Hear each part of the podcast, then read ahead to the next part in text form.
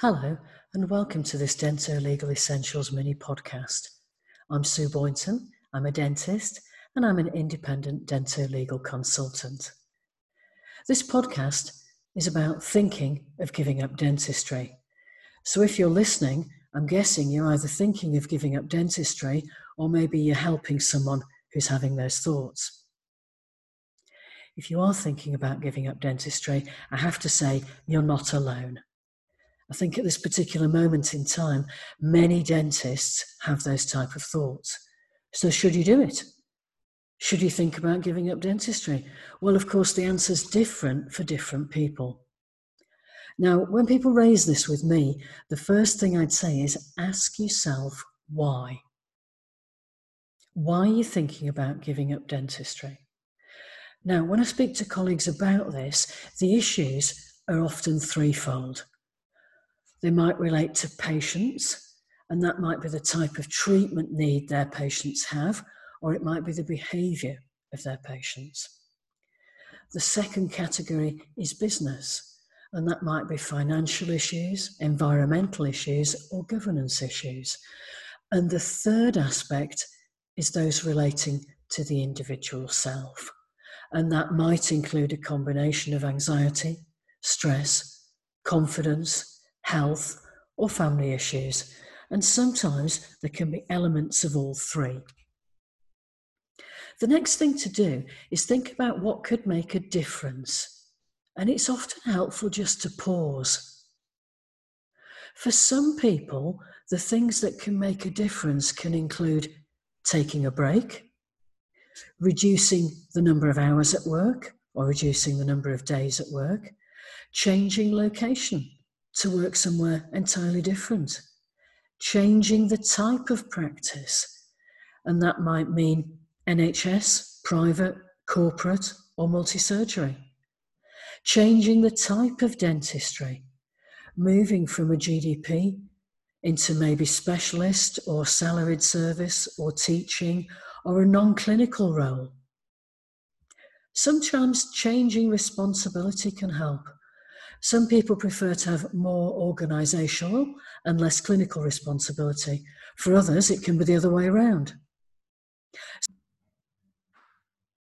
Human nature means that we focus on what is not going well or what we don't enjoy.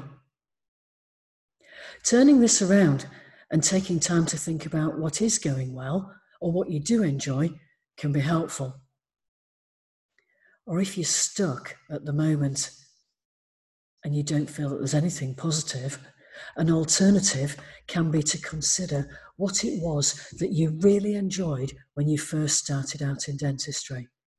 And think back over your career and think about what it is that you're particularly proud of that you've done. Thinking about things in this way, it can produce really surprising results. It can be really helpful. Sometimes it's helpful to discuss.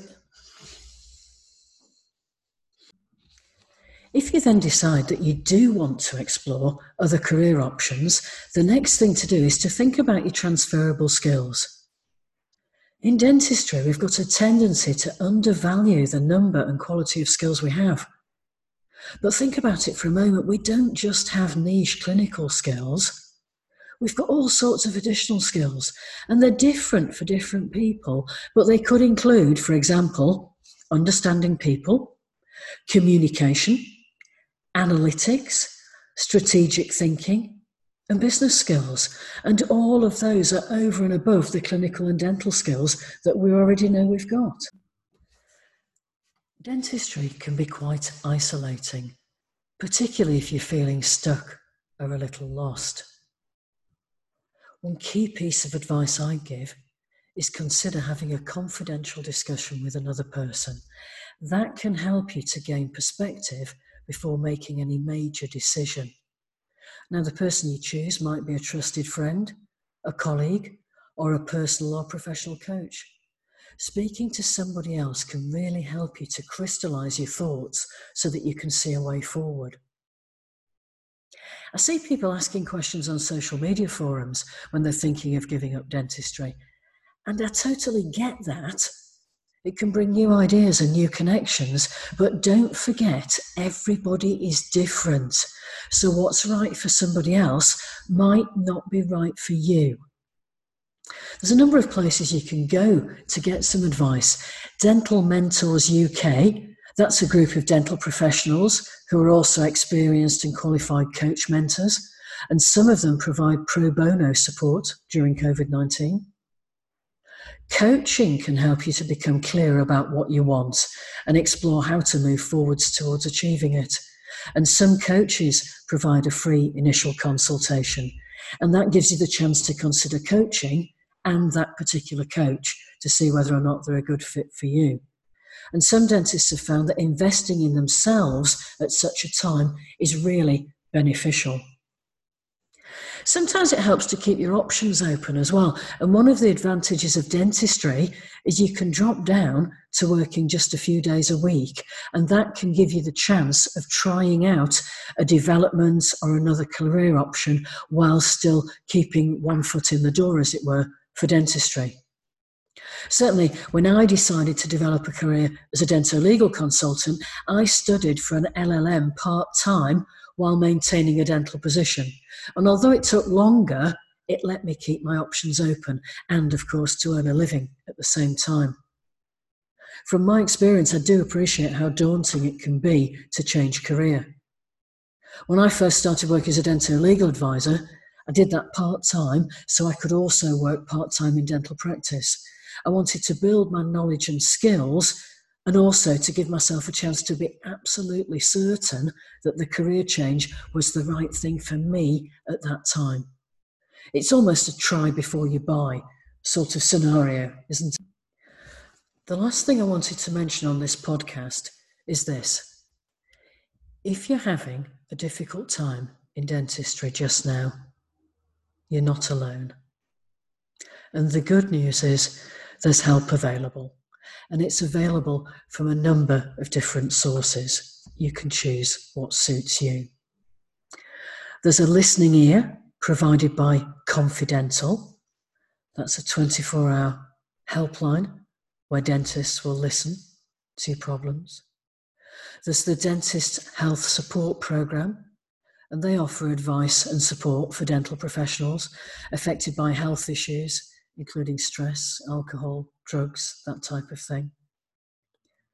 Some other organisations offer counselling and emotional support.